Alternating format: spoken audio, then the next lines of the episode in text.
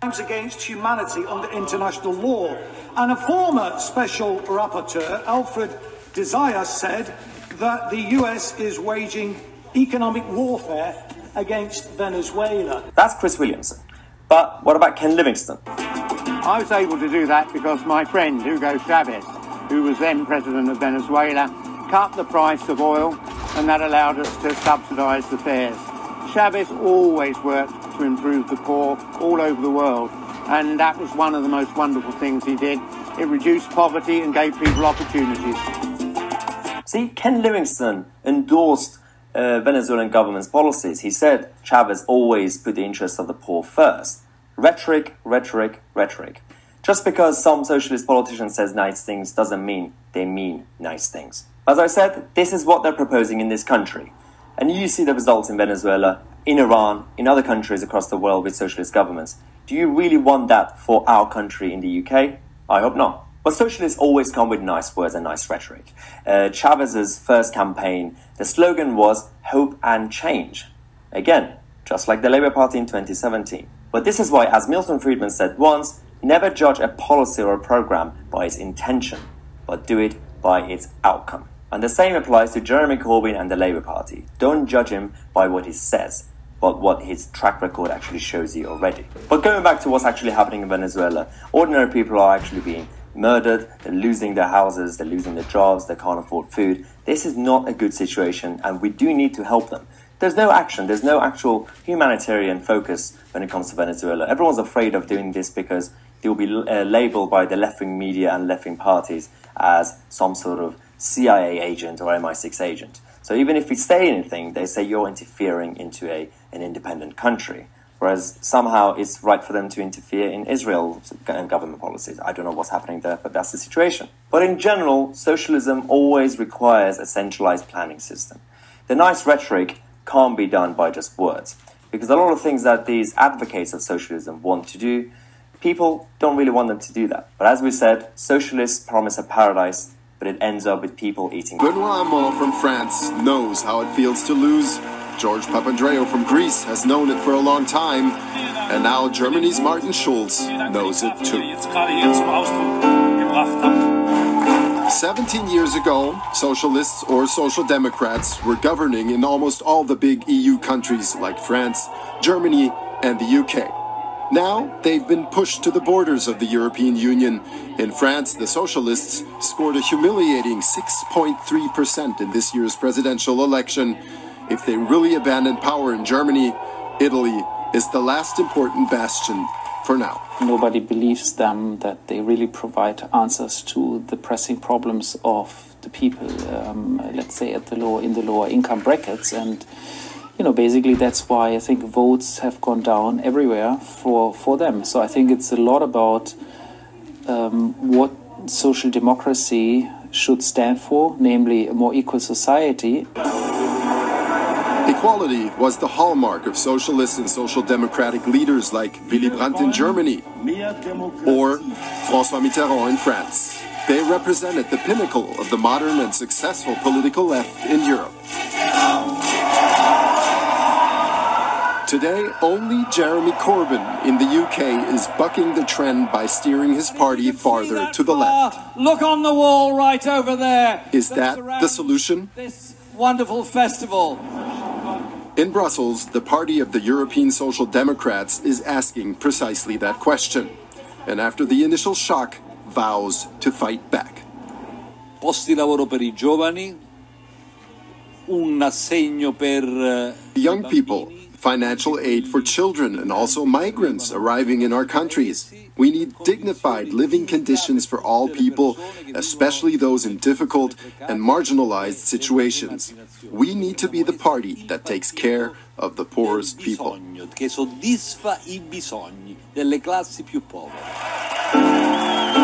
A stance echoing the left's glory days with leaders like Germany's Gerhard Schröder, or even the early Francois Hollande in France.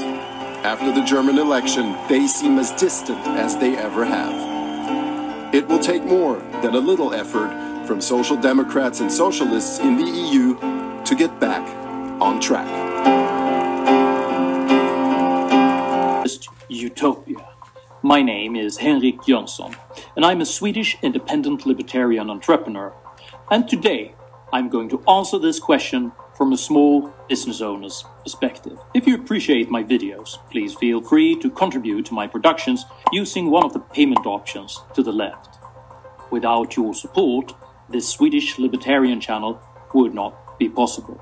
Also, don't forget to hit the subscribe button down below if you haven't already done so, and make sure to click the bell icon so that you just might get notified, the YouTube gods be willing, when I release a new video, which I do with razor sharp precision every Saturday morning at 8 am Central European Time.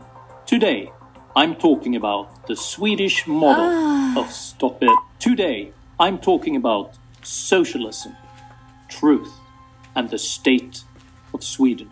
Stay tuned.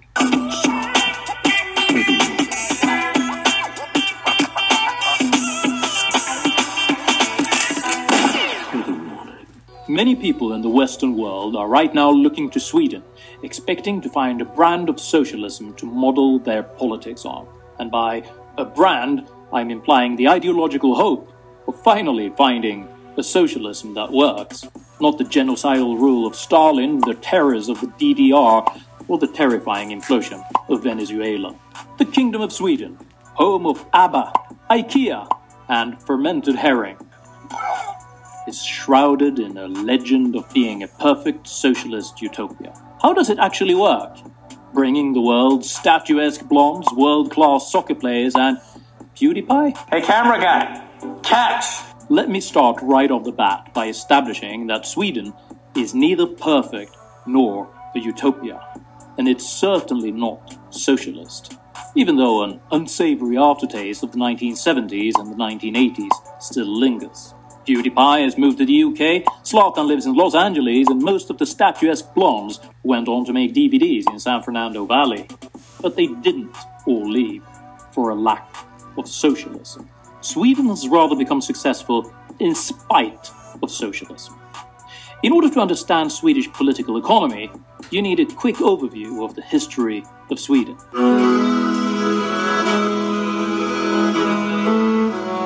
It is 1867, just over 150 years ago, and Sweden is an agrarian economy, with 70% of the population surviving on what their farmland can give them. The spring been extremely cold, with collapsing harvests as a consequence. During the years 1868 through 1869, up to 10,000 Swedes were estimated having starved to death. Over the coming 40 years, over 1.5 million Swedes escaped Sweden's poverty and famine and left for America. Fast forward 100 years. By the mid 1960s, Sweden was considered the per capita richest country in the world. The average income had multiplied almost 10 times, and life expectancy rose by a staggering average of 30 years. The government took credit for this massive improvement in living standards and attributed the extraordinary growth to their own homegrown ideology of democratic socialism. This is the picture many foreigners still hold of Sweden a big government triumph, solidarity, and redistribution of wealth. An amazing ideological success story, except that it isn't true. So, what really happened between the famine of the 1860s and the record years of the 1960s? Well, a whole number of things, and socialism wasn't one of them. First of all, the transition from an agricultural economy into an industrialized nation became possible because a number of laissez faire reforms championed by Lieutenant Johan August Gripenstedt during the final decades of the 19th century. Gripenstedt brokered free trade treaties with the superpowers of Europe and abolished the guilds, who, up until the end of the 19th century, had controlled who got to work in what profession. Private ownership rights were strengthened. It was made easier to form companies, and citizens were allowed to keep the majority of the fruits of their own labor. Massive deregulation saw the productivity of Sweden soar, and the country rapidly became a leading European industrial nation. However, it would not be until the aftermath of World War II that Sweden would be propelled from an industrial growth economy into the super rich per capita wealthiest nation on the planet. The reason for this was Sweden's policy of neutrality, which provided Sweden with an excuse for collaborating with the Nazis rather than being occupied like Denmark and Norway. Sweden instead traded in granite, iron ore, and leased train cars to Hitler's Germany, profiting from the German war effort. After the end of the war, with the rest of Europe in ruins and in need of rebuilding, Swedish industrial exports soared, and so did the wealth of Sweden during the 25 year period between 1945 and 1970. This period also happens to be the golden years of social democracy, during which Swedish politicians made a lot of noise about the superiority of the Swedish model. Ah. Not only was it untrue that socialist big government was the cause of Sweden's increasing wealth, at the time there wasn't much of a big government at all. In the 1950s, the total tax burden in Sweden hovered around 20%, which is less than the United States and most European countries had at the time. Sweden also had a much smaller public sector than both the United States and what most European nations had at the time. It wasn't until the 1960s that the government, drunk on post war capital flowing through the Swedish economy, started raising taxes and establishing large scale benefit programs for the redistribution of wealth. Wealth that had been generated through a combination of free trade, entrepreneurship, and a questionable relationship between the socialist government of Sweden and the Third Reich. Socialism never entered into the equation. In fact, as soon as socialist reforms started being implemented, the Swedish economy started to tank. The inflated post war export revenues normalized during the 1970s. This, paired with a series of tax hikes which made Sweden less productive, quickly made the populistic welfare reforms and generous government handouts underfinanced. In order to sustain the welfare systems, further tax increases were introduced, which lessened productivity further and reduced individuals' incentives to invest in their education and professional skills. At the same time, generous welfare benefits made it less and less attractive to work at all for low skilled laborers. During this period, national icons Ingvar Kamprad of IKEA fame and the world renowned film director Ingmar Bergman both left Sweden due to its unsustainable taxation policies. And globally loved author of Pippi Longstocking, Astrid Lindgren, wrote a scathing story on how her tax rate now had reached 102%, meaning she was actually losing money for each new book she sold. During the 1980s, the Swedish welfare systems were so underfunded that the government in desperation started borrowing against the Swedish pension funds in a futile attempt to sustain the socialist utopia that never had existed.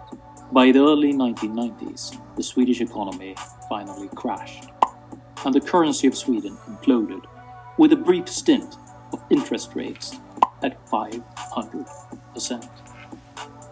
Austerity reforms were introduced by a crisis commission which had broad support in parliament. As the dust settled, the Swedes had lost nearly 30% of all their wealth and had fallen from being one of the per capita richest countries in the world in 1970 to being number 14 in the year 2000. This was the result of Sweden's experiment with socialism. This, or much worse, is anyone's result of experimenting with socialism.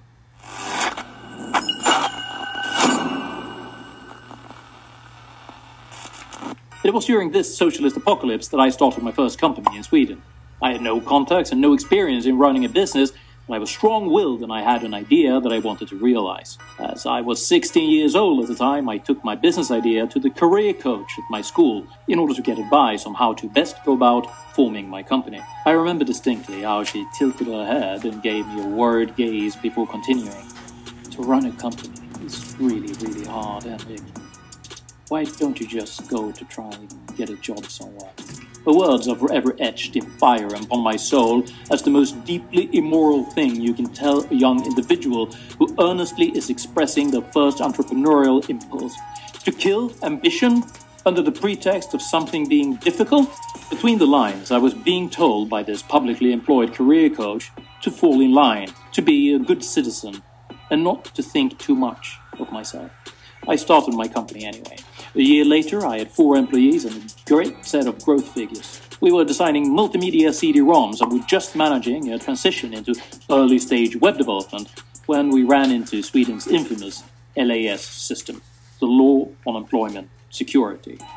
This law stipulates that an employer can only legally fire the last person hired under the premise last in, first out. The LAS law, first introduced in 1974, was designed with the 20th century large scale industrial companies in mind, whose enormous workforces were increasingly controlled by the unions. Utterly incompatible with the recruitment needs of the flexible, small scale IT startups of the 1990s, God knows how many great ideas were thwarted, how many companies it never allowed to form, how many opportunities were lost, like tears in rain. Time to die. Sweden certainly lost me, as I ended up closing the company and moving abroad once I realized that I could not control my own workforce. It would be over 10 years before I returned to Sweden. And this was a very different Sweden that I returned to.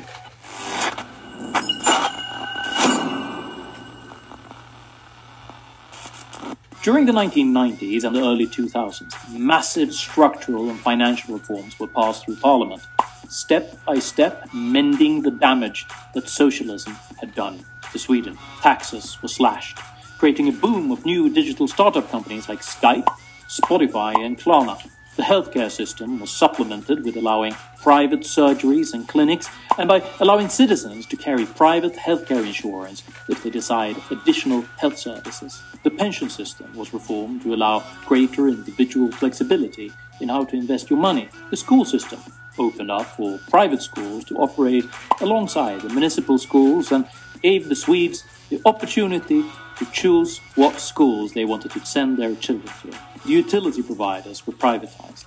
The TV and radio state monopoly was dismantled, allowing private companies to operate TV and radio channels for the first time in Swedish history.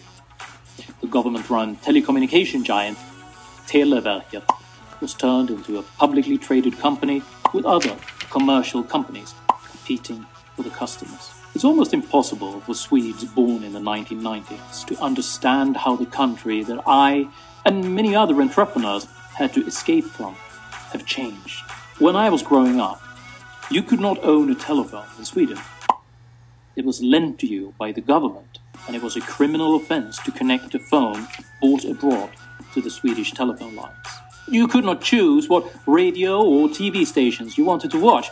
Well, you could choose between a few different government run TV and radio stations. All foreign films were screened and recut by the Swedish Film Censorship Agency to protect the people from violence and foreign immorality. To make these transitions was very painful for Sweden, but it was the right thing to do. Since the 1990s, the Swedish growth rate has risen by 50%. And although Sweden is now facing a swath of new and alarming social and financial challenges, the jury's verdict is unanimous. Sweden's experiment with socialism was a disaster. And if you look to Sweden for a role model, remember that everything good and decent that has come out of Sweden is because of laissez faire policies and because we're a decent, hard-working people. Uh, decent, hard-working people who sometimes suffer under questionable governments. Nothing else. Did you appreciate this personal mini lecture on Swedish economic history? Please let me know in the comment section down below. I have a great deal to tell about the inner workings of Sweden, if anyone cares to listen. If you know people who are dabbling in socialism, Americans are so used to demonizing socialism that most don't really know what it is. please feel free to share this video with them and subscribe to my YouTube channel. I consider every single mind won over from socialism and collectivism to be a great success and a duty for any lover of freedom and growth. My name is Henrik Jönsson. I succeeded as an entrepreneur in spite of socialism, not because of it. In Venezuela, we are not in a civil war. We are a war against civilians. We are fighting on the streets just with a flag and just with a slogan. and they they are throwing bullets at us. They're trying to make silence in Venezuela, killing everyone who disagrees with them.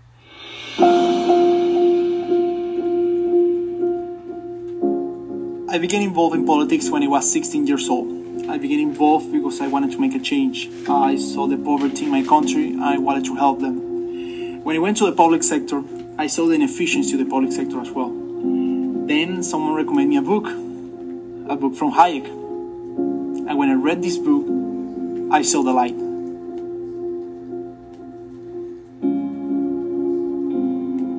You are just one generation away of lose your liberty, and that's what happened in Venezuela. Just to give you an example, in the 1970s, Venezuela was the 20th richest country in the world. Our GDP was only 13% down the United Kingdom. So Venezuela was a country with opportunities and was a country with freedom for everyone. But right now, in the economic freedom ranking, we are second to last, just after North Korea. In Venezuela in the 1970s, the government started adopting socialist economic policies that deteriorate the economy. In 1975, they nationalized all mining. In 1976, they nationalized the oil industry. That combined to interventionist policies create the huge mess that we have in Venezuela. However, the real problem began when Chavez rose to power. He rose to power because people feel um, a lot of disappointment in the traditional political parties and their promises.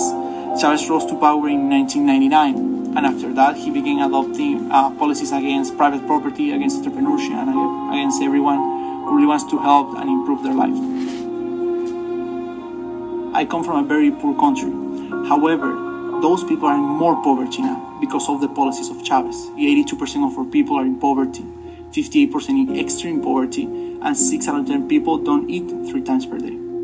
Socialism is about force, about dependency on the state, and repression, brutal repression. In Venezuela, we have been protesting for more than 100 days this year in a row. More than 100 students have been killed, 4,000 have been in, are in jail right now just because they want a better country.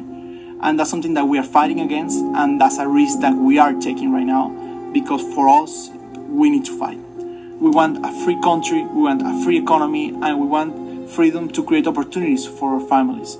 Our people are not on the streets because they demand uh, more benefits or subsidies. No, because we want freedom. Right now, our people are living in misery because of socialism. Right now in Venezuela, we don't have media outlets to express ourselves. Right now in Venezuela, we don't have food in our supermarkets. Right now in Venezuela, we have a violent murder every 20 minutes. That's was socialism is about, and we understood that. In Venezuela, we have something unique. We have a movement, a social movement, not promoted by the political parties, but from the people, just demanding one thing, and it's freedom, the basic thing that we need to grow and to rebuild our country. I encourage everyone at my university, at my community, and to everyone I know to defend liberty, to defend our ideas. Why? Because I'm someone who comes from a country in which we lost our liberty, and we are trying to reconquer it, fighting on the streets and risking our lives. You can fight here for your liberty, debating. You can fight for your liberty here, talking to others, talking to your community, and that's something that I encourage you. For me, so important because for me, it's personal. I'm someone who is telling to you that I lost my freedom because when you are in a country like mine, in which you cannot express what you want to express, in which you cannot talk what you want to talk, and which you cannot prosper the way you want to prosper, you are not free. And here that you have that, please fight for that and please help us in this fight.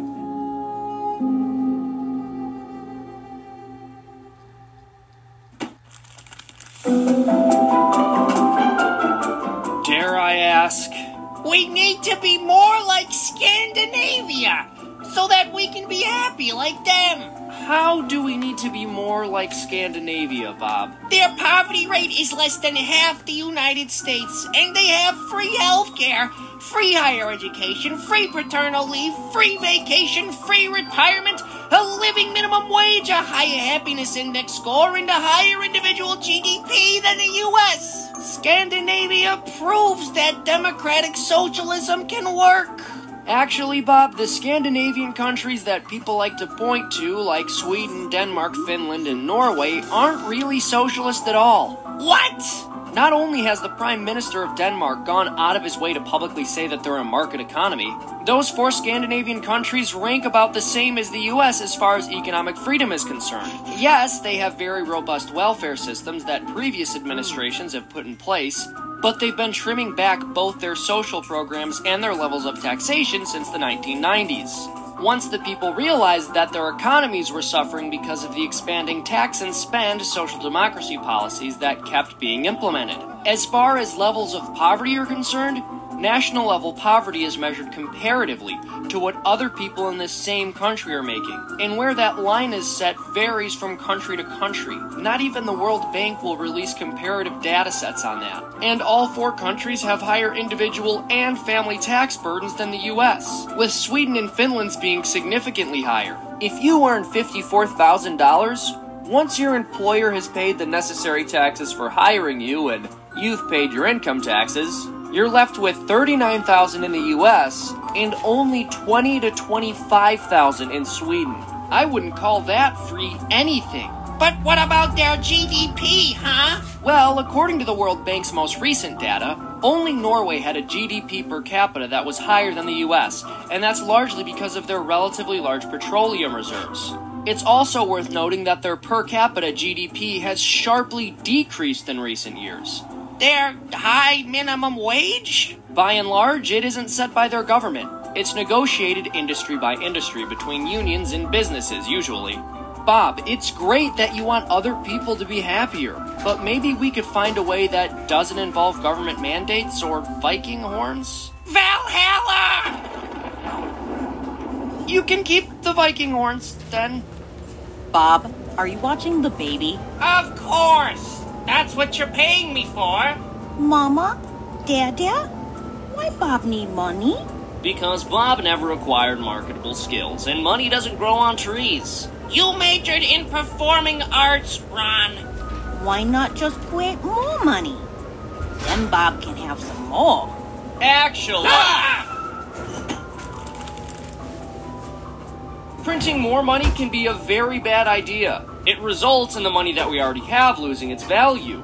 Yeah, but so what? Isn't the government printing more money all the time to benefit their interests? That's better than them taxing us, isn't it? You sure about that? In the short term, it may not seem like it costs you, but in the long run, it results in all of your money being worth less than it was before. So it's basically just a hidden tax. Oh, well, that stinks. But we have to pay taxes either way. So what's the difference? The difference is huge. If we weren't constantly devaluing our own currency, we would be better able to save for the future.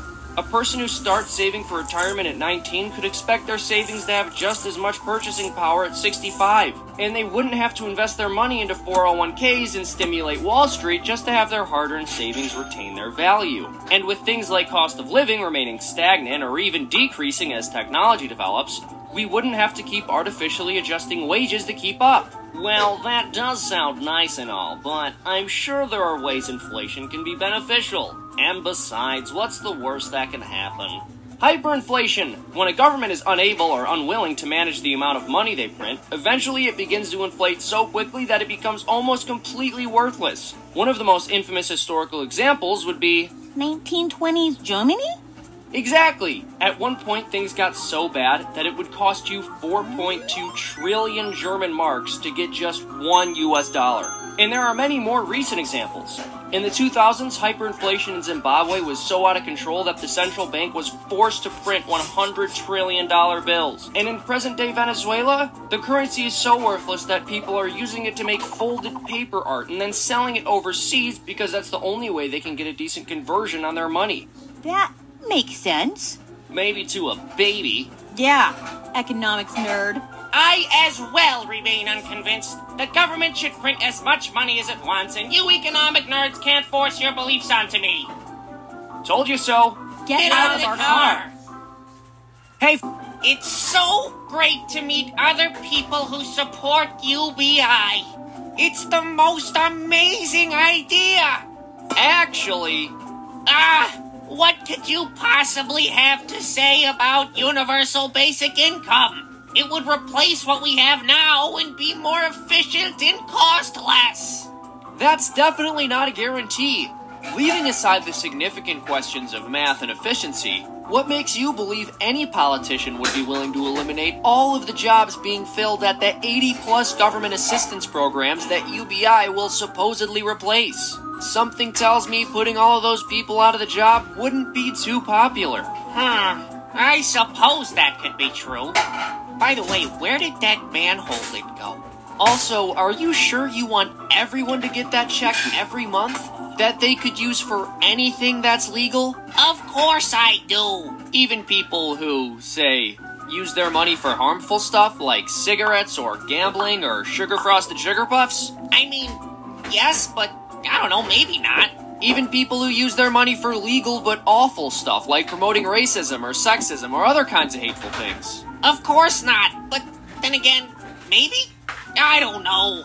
One of the problems with UBI on a national scale in a country as massive and diverse as our own is once it essentially turned many of our favorite hobbies and pastimes, innocent or otherwise, into de facto government funded programs, people would begin to notice their hard earned tax money being spent by strangers on things they believe to be foolish or evil. At that point, they would either have to suck it up and deal with it, or, more likely, push to restrict who gets UBI based on their spending habits, in which case it would cease to be universal. That seems like a stretch. Are you sure? What happens when people use their UBI to spread political propaganda? Or purchase guns and ammo? Or support deeply controversial people and ideas? You don't think there's going to be a push to restrict how it can be spent or who's allowed to have it in the first place? I guess that's possible. Yeah, you've made your point. Oh. Well, I'm glad we can agree. Yeah. So, uh, how's the family? Ah! Uh, the family's doing okay. Socialism is hot again. Democratic socialism is your kid's public school. It's our interstate highway system. It's the researchers and scientists paid with our taxes. We can do better when, when we, we do them together. Really? I know better because I'm from Guatemala. I've seen the impact of socialism. My father escaped Cuba. My grandfather suffered under communists in Hungary before escaping. As a child, I was taught socialism was wrong. I grew up mocking it. But democratic socialism sounded okay. It made sense to me that government should take care of the economy. It's complete anarchy. But then I watched socialism fail in Latin America. No hay nada. I learned that every time a country started down the socialist path, it failed. When Castro came to power, people were excited. They cheered. He was going to help the poor and make everyone equal. But the result? Sailing for freedom aboard an old green Chevy truck. Hundreds of thousands fled Cuba. Here, in Little Havana in Miami, Cubans who escaped are eager to remind people how bad life in Cuba had become. This man's father was a doctor. My father had to sell illegal meat out of his ambulance in Cuba because the government wouldn't pay him enough. I mean, Cuban doctors earn like less than 1% than American doctors. You don't see any future. Everything is stagnated. Healthcare, education, nowadays they're in ruins. I tell the Venezuelan, my Venezuelan friends, we warned you guys. Esta es la hora del pueblo bolivariano. Venezuela did not listen. They followed Hugo Chavez down the socialist path. La gran, de las grandes riquezas que hay que distribuirlas por igual, de manera equitativa. Chavez's promises impressed American celebrities too. Uh, fascinating guy. This is you and uh, Hugo Chavez. oh, Michael Moore! Michael Moore! Oh, really? Come on in. He says, he says, he says, he says, help me write my speech. El capitalismo es el reino de la injusticia. Chavez said, I'll take from the rich and give to the poor. When there was no money left, the government just printed more. That caused inflation. A million percent inflation. Now, a chicken costs this much. Venezuela has, of today, the highest inflation in the world. When business owners raised prices to keep up with inflation, government often took away their businesses. Por Dios! ¡Algo de corazón! That's what's happening to this man. Ajá, pero eso está en manos del gobierno, ¿verdad? Chavez seized lots of private property. Y este edificio, Es un edificio que tiene comercio privado de joyería. expropiese. Chavez seized thousands and thousands of businesses, just took them away from their owners. Yet most Venezuelans like that. people was clapping so hard. They were like, "Oh, finally, there's somebody here making social justice." But government grabbing private businesses created shortages of almost everything. Why did you leave your country? It's like the apocalypse. It's no food, no medicine. How do you feel when you see other countries with the same mistakes that Cuba has made for the past decades? Terrible. Michelle Ibarra escaped Cuba and says Venezuela should have learned from Cuba's failure. People in other countries in Latin America, they will blame anything else besides socialism. Blaming socialism for Venezuela's riches to rags story is grossly misleading. And there are plenty of socialist countries that look nothing like Venezuela. When I talk about democratic socialism, I'm not looking at Venezuela. I'm not looking at Cuba. I'm looking at countries like Denmark and Sweden. Why not try my Swedish tradition? Scandinavia is now called a socialist success. Even people jailed in Venezuela like Francisco Marquez say that. I mean, you have Norway, you have Finland, you have these type of, of countries that are democratic, that have democratic institutions, and many of them have socialist policies. In Scandinavia, private business is largely left alone. Governments don't even set a minimum wage. Freedom rankings score Scandinavian countries high on property rights and business freedom. All Danes enjoy welfare benefits. Yes, there's a big welfare state, but it's funded by thriving free enterprise. Denmark. Denmark. But so many American politicians say Denmark is a socialist paradise that Denmark's prime minister felt compelled to reply. Uh, Denmark is uh, far from a socialist planned economy. Denmark is a market economy. So, if Scandinavia is not socialist, where has socialism ever worked? Nowhere. What would you say to the Americans that like the idea of socialism and support it here? I would say that they should wake up. You don't need the government to dictate how you how to live your life, uh, how much money you should make, how your family should be uh, treated, or how much you should pay. If anything, I think taxes are still a bit high here, but um, it's the best we have in the entire world. Think about that the next time you hear Michael Moore and celebrities praising socialism. Socialism wrecks economies, wrecks lives. And in addition, it kills. In my next video, I'll show you why under socialism, violence is inevitable.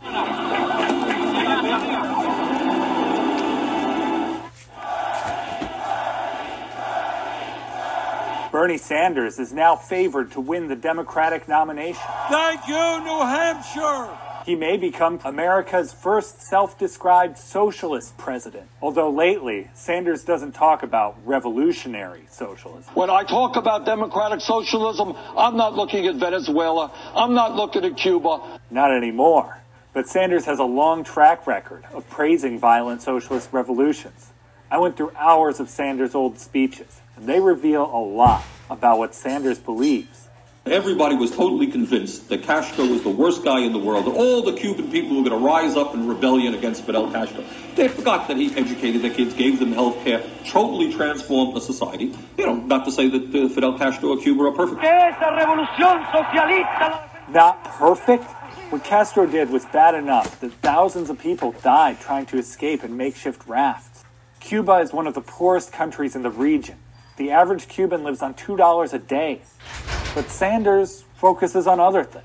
When Castro came to power, they did a lot to eliminate illiteracy in that country. So, yes, you know, you don't have to praise everything about Fidel Castro. It's a dictatorship, it's a poor economy. We want changes. But have some good things been done in Cuba? Yes. Cubanos, podré contar. Sanders downplays the fact that Castro's government tortured and murdered thousands of people and stole most private property.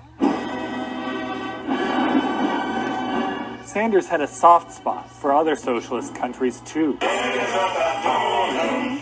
He chose to hold his honeymoon in the Soviet Union. This video shows Sanders singing with his Soviet hosts. This land was made for you and me. This was filmed by the government funded TV station in Sanders' hometown. What are we going to say? When Sanders returned from Russia, he had lots of praise for the Soviet Union. Extremely impressed by their public transportation system. In fact, it was the cleanest, most effective mass transit system that I've ever seen in my life. He found a lot to like about the socialist country.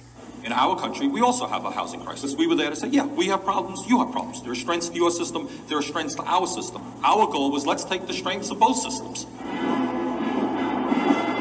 Now, Sanders did qualify his support, calling the Soviet Union authoritarian and totalitarian. He was more enthusiastic about Nicaragua's socialist revolution. There, the Sandinistas overthrew the country's dictator. They indoctrinated people and imposed other socialist policies, like what they called Land reform, giving for the first time in their lives real land to farmers so that they can have something that they grow. Nobody denies that they are making a significant progress. Former landowners denied that it was progress. They'd had their land stolen, but they were rich people. Rich people, needless to say, who used to have the good life there, are not terribly happy. As a socialist, the word socialism does not frighten me, and I think it's probably fair to say that the Nicaraguan government is primarily a socialist government. What about the poverty that socialism helped create? As American journalists talk about how bad a country is because people are lining up for food.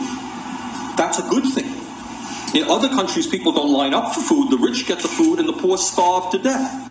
When the Nicaraguan government inaugurated its socialist leader, Daniel Ortega, it invited Sanders. It's unbelievable to say that a mayor of a city of 38,000 is now the highest ranking American to visit them during the celebration of their revolution. Not that unbelievable, since others attending include dictators like Fidel Castro, the vice president of the Soviet Union. That didn't dampen Sanders' enthusiasm. How do you find the sincerity of Sandinista leaders? I was impressed. Now, obviously, I will be attacked by every editorial writer in the Free Press for being a dumb dupe. Uh, maybe I am. Uh, I was impressed by their intelligence and by their sincerity. Ortega is an impressive guy. Impressive? Nicaragua quickly fell further into poverty, and the socialists were voted out. Now Ortega's back in power, and even CNN agrees he's terrible. Authoritarian ruler Daniel Ortega looked to silence dissent, putting gunfire and snipers against locals. Maybe Sanders was a dumb dupe about Ortega. But after Sanders' second trip to Nicaragua, the country's problems were unmistakable. But Sanders didn't blame socialism. He blamed the U.S. The terrible economic suffering being experienced by the Nicaraguan people as a result of the U.S. government financed war against them. Since Sanders got into Congress, he's mostly stopped praising violent socialist revolutions. But he's never taken back the extensive praise he's given to all sorts of socialist regimes. I was impressed by the youth programs that they have, cultural programs which go far beyond what we do in this country. So when Sanders now says he's merely a democratic socialist, keep in mind how he's long praised violent socialist regimes. Socialism is responsible for 100 million deaths, more people than fascism. A single rocket hitting the center of the city killed 11 people. It also increases poverty. So, why does it appeal to so many people? Democratic socialism is about. Young politicians say socialism will help the poor. That in a modern, moral, and wealthy society, no person in America should be too poor to live. That's what I think. Seems simple. Seems pretty simple. Don't they know that socialism creates more poverty? The oil rich country is now leading Latin America in what is called acute malnutrition. Even people who understand that socialism is bad for the economy may not know that socialism almost always leads to violence. 120 people were killed during 2017. Why does socialism lead to violence? Socialism gives absolute power to the state. No one is allowed to own private property or trade. Yet, everywhere under socialism, people still do. Marianne is able to find a listing for diapers. The black market online price is almost $10 cheaper. People have to trade in the black market to survive. But then, government gets violent. They throw some of them in jail. My father was a political prisoner for almost a decade because he's in his 20s sold soaps and perfumes and did not want to relinquish all his profits to the government. Capitalism sucks. Fuck capitalism. Today in America, capitalism is vilified. But if capitalism is so bad, why hasn't there been a max, mass exodus out of America because of capitalism? Sorry, you just don't see it. Socialism is like the perfect perfect excuse for someone who wants to rule an authoritarian regime. As people rebel against government controls, the politicians, to preserve their power, use violence to stop them. And they threw me on the floor and they started kicking me. They tortured him, asking who organized the protests. How did you answer?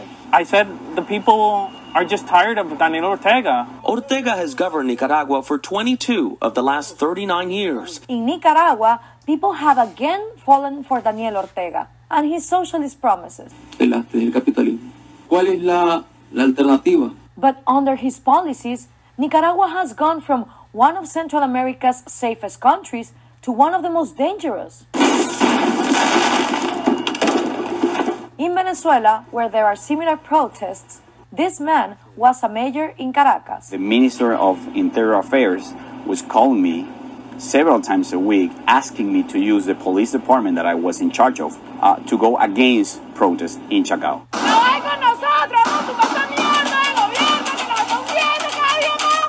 The mayor refused to have his police punish the protesters, so he was threatened with jail. He then escaped to America. Why do you think Venezuela followed the same path when we had Cuba's example for decades and it was terrible? Yeah, well, it seems to me we're not able to learn. They will always be dreaming about the future and never delivering, and people keep falling in love with that kind of, kind of crap. They do. Socialism repeatedly leads to violence, and yet, around the world, people praise it. I don't think they realize how deep socialism is involved in all that. This man fled Nicaragua. He understands. America is a great country, and people really don't appreciate it much. They should travel a little more to poor countries to really get a feeling for what they have here in the United States. Look around, just look around, you know, and really get some knowledge. The late 1950s and 60s would turn out to be one of the defining